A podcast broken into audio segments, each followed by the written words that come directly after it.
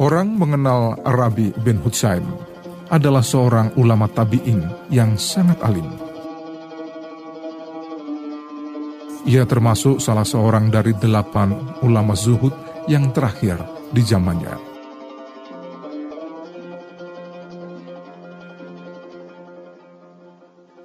Sejak muda, ia sangat taat beribadah. Ketika mendekati masa akil balik, pada suatu malam, Ibu Rabi terbangun dan terjaga. Ia menemukan anaknya sedang bermunajat dan terhanyut dalam sholat.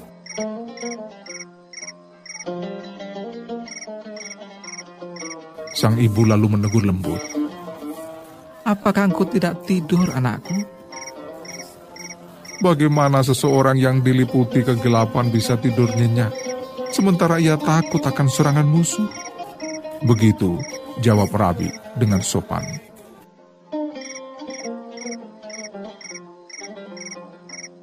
Maka mengalirlah air mata perempuan itu membasahi pipinya sambil mendoakan putranya agar selalu mendapatkan kebaikan.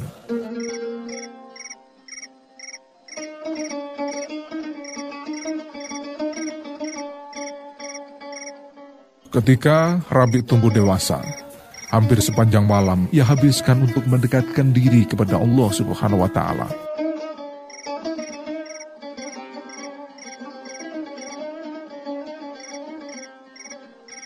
Rintihan tangisnya ketika berdoa di tengah keheningan malam semakin memilukan.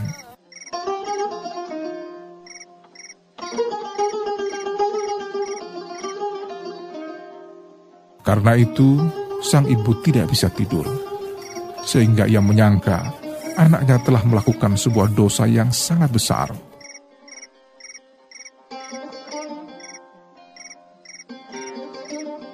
Lalu ibunya bertanya, "Anakku, kenapa kamu menangis seperti itu? Sepertinya kamu telah melakukan kesalahan dan dosa besar." "Betul, Ibu. Aku pernah membunuh orang." Begitu jawab Rabi dengan sedih.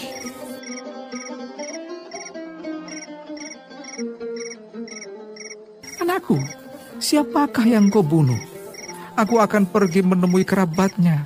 Mungkin mereka mau memaafkanmu.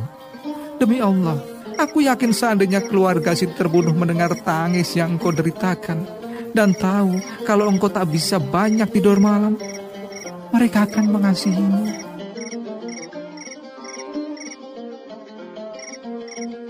"Baiklah, Bu, tapi mohon jangan beritahu siapapun. Sebenarnya aku telah membunuh diriku sendiri dengan tumpukan dosa."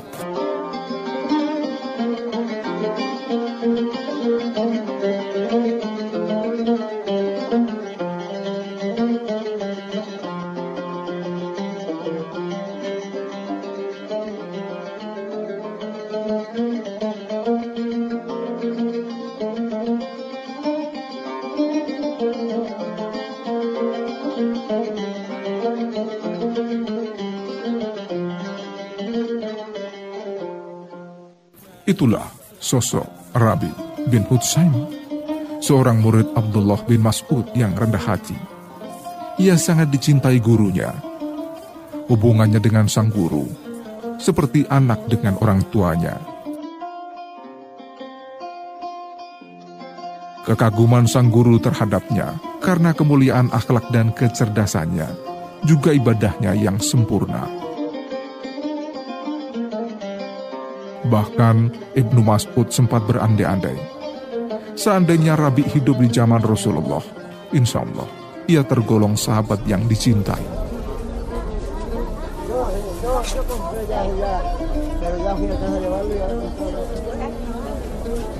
Rabi tinggal di Kufah. Ia adalah generasi tabi'in dan warok yang sangat usuk. Ia amat berhati-hati menghadapi dosa-dosa kecil dan hampir tak pernah melakukannya.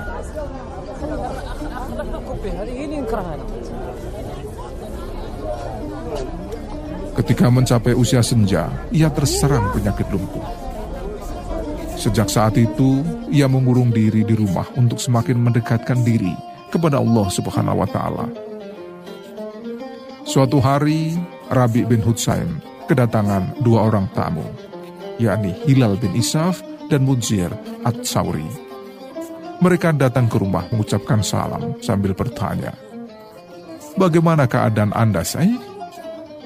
"Ya, seperti inilah aku, dalam keadaan lemah, penuh dosa, makan seadanya, dan kini sedang menunggu ajal kematian."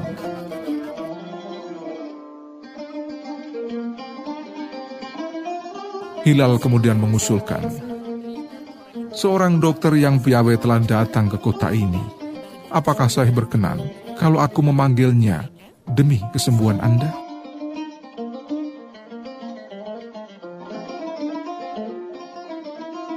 "Hilal, sesungguhnya aku tak yakin dengan keampuan obat.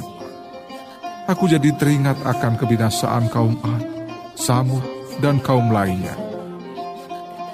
Aku teringat akan kerakusan mereka terhadap dunia dan kecintaannya terhadap harta. Kekuatan dan kekuasaan mereka lebih besar dan lebih agung daripada kita. Saat ini banyak tabib dan orang sakit, tapi tak seorang pun tetap tinggal, baik tabib maupun pasiennya. Kalau memang itu satu-satunya obat, niscaya aku mengambilnya." "Jadi penyakit apa itu, Syekh?" tanya Hilal. "Obatnya adalah bertaubat," jawab Rabi' bin Husain dengan tegas. "Lantas bagaimana kesembuhan itu bisa terwujud?" tanya Hilal ingin tahu. "Hendaknya dengan bertaubat, selanjutnya tidak mengulangi lagi."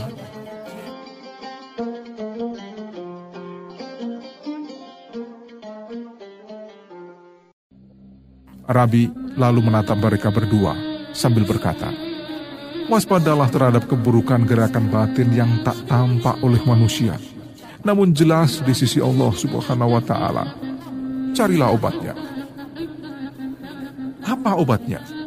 begitu tanya Mundzir ingin tahu. "Taubatan nasuha," begitu jawab Rabi' bin Husain sambil menangis.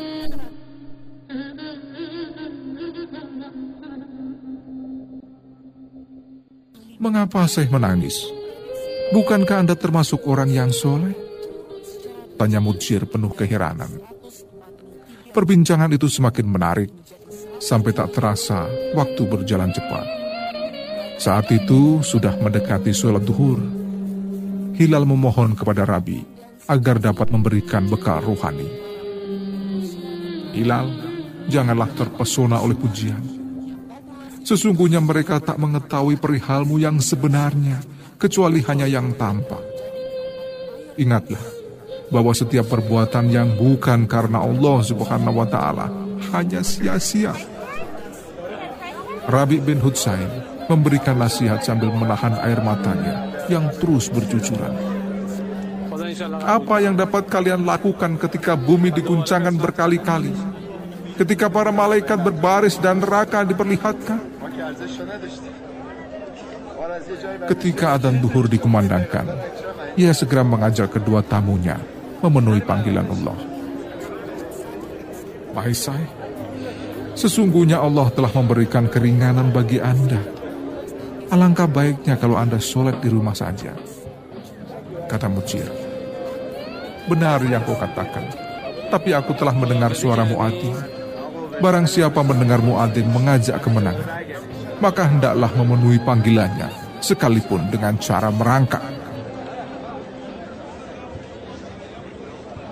Ketakwaan Rabi' bin Husain begitu luar biasa, hingga menjadi buah bibir masyarakat. Suatu ketika, Abdurrahman bin Ajlan berkata, "Pada suatu malam saya bermalam di rumah Rabi.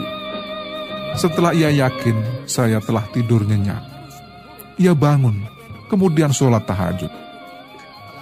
Dalam sholatnya ia membaca ayat dari surat Al-Jatsiyah berulang kali hingga fajar menyingsing. Sementara itu di kedua pelupuk matanya terus bercucuran air mata." Ulama lainnya juga pernah mengatakan, "Suatu hari kami keluar bersama Ibnu Mas'ud dan Rabi' bin Husain melalui tepi sungai Eufrat.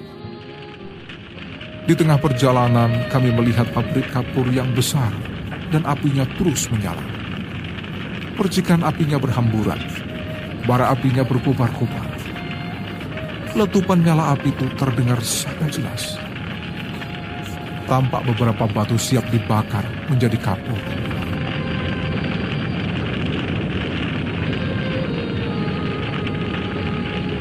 Ketika Rabi' bin Husain melihat kobaran api itu, ia kemudian berhenti. Tubuhnya gemetar, seakan menderita demam yang sangat tinggi. Kemudian ia berkata, apabila mereka itu melihat neraka dari tempat yang jauh, mereka mendengar kegeramannya dan suara nyalanya. Dan apabila mereka dilemparkan ke tempat yang sempit di neraka itu dengan dibelenggu, mereka di sana mengharapkan kebinasaan. Sesaat kemudian, Rabi' bin Husain pingsan. Ibnu Mas'ud merawatnya hingga sadar, lalu diantarnya pulang.